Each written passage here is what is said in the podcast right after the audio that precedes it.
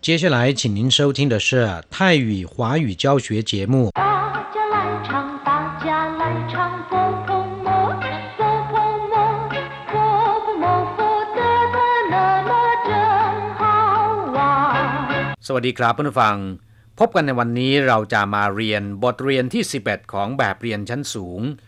บทที่ 11 ช่างเคออีสอนหนังสือตอนที่ 1 ในบทนี้เราจะมาเรียนรู้คำสนทนาเกี่ยวกับการสอนหนังสือ 第十一课上课一课文你这么匆匆忙忙的，要上哪儿去啊？去上课，怕迟到了不好意思。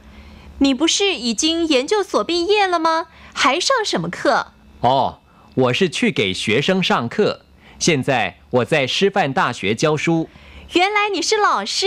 失敬失敬，快去上课吧，改天再聊。第十一课上课一บทที่ 11 สอนหนังสือ ตอนที่หนึ่งในภาษาจีนนะครับคำว่าช่างเคอ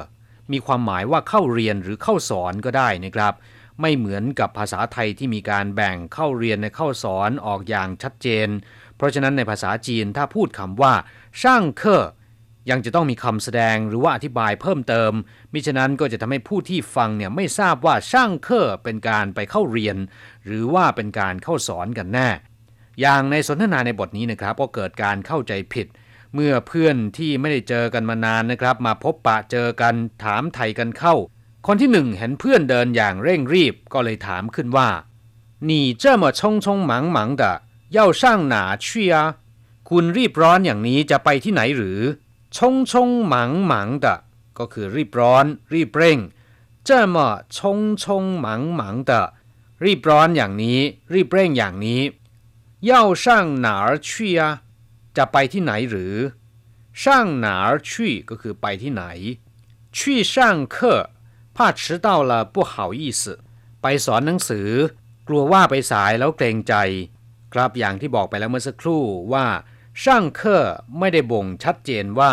เข้าเรียนหรือเข้าสอน เพราะฉะนั้นชี่ช่างเคอจึงไม่รู้ว่า ไปเข้าเรียนหรือว่าไปเข้าสอน怕迟到了不好意思กลัวว่าไปสายแล้วจะเกรงใจผ้าก็แปลว่ากลัวว่า เกรงว่า迟到ก็คือไปสาย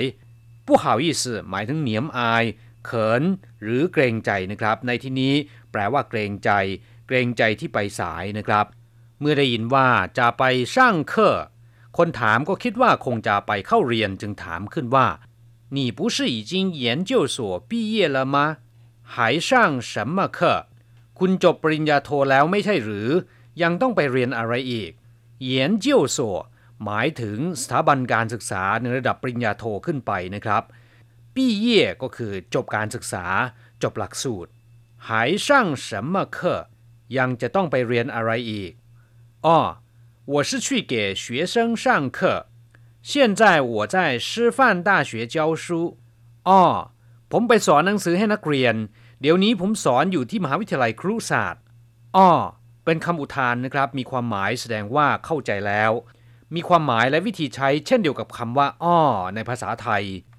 ชื่อฟันต้าเฉวก็คือ มหาวิทยาลัยครุศาสตร์ หรือมหาวิทยาลัยครู เจ้าชู คำนี้บ่งชัดเจนเลยนะครับว่า สอนหนังสือ原来你是老师失敬失敬快去上课吧ไก่เทียนใจเหลียวแท้ที่จริงคุณเป็นครู ขอโทษด้วยที่เข้าใจผิด รีบไปสอนเถิด ค่อยคุยกันในวันหลังเหวียนหลายก็คือแท้ที่จริง ความจริงชื่อจริง แปลว่า ขอโทษที่เข้าใจผิด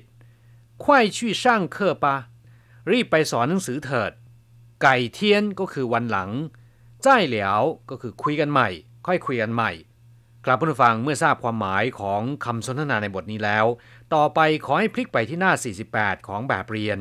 เราจะไปเรียนรู้คำศัพท์ใหม่ๆ ในบทเรียนนี้นะครับ ศัพท์คำที่หนึ่งชงชงหมังหมังแปลว่า รีบเร่ง รีบด่วน หรือว่ารีบร้อนคำคำนี้นะครับมาจากคำว่าชงหมัง ซึ่งก็มีความหมายอย่างเดียวกัน แต่คนจีนนิยมพูดซ้ำกันสองครั้ง เพื่อย้ำว่าอาการที่แสดงออกมานั้น รีบร้อนจริงๆ หลายชี่ชงชงไปมาอย่างรีบด่วนสิงเซ่อชงหมัง ลักษณะท่าทางการเดินทางรีบเร่งศัพท์คำที่สองนะครับ ปี้เย่แปลว่าจบหรือว่าสำเร็จการศึกษาคำว่าปี้คำเดียวก็แปลว่าสิ้นสุด เสร็จสิ้น หรือว่าสำเร็จอยู่แล้วนะครับ ส่วนคำว่า เย่แปลว่ากิจการเรียน การเล่าเรียนอย่างเช่นว่า เจี๋ยเย่จบหลักสูตรการศึกษา นอกจากนี้แล้วคำว่า เย่ยังหมายถึงอาชีพทางด้านธุรกิจหรือว่ากิจการนะครับ อย่างเช่นว่า หนงเย่การเกษตร กงเย่อุตสาหกรรมชี่มู่เย่อุตสาหกรรมปศุสัตว์ เก้อหังเก้อเย่อาชีพหรือกิจการต่างๆ ชื่อเย่ว่างงาน ไม่มีอาชีพหรือว่าตกงานนะครับ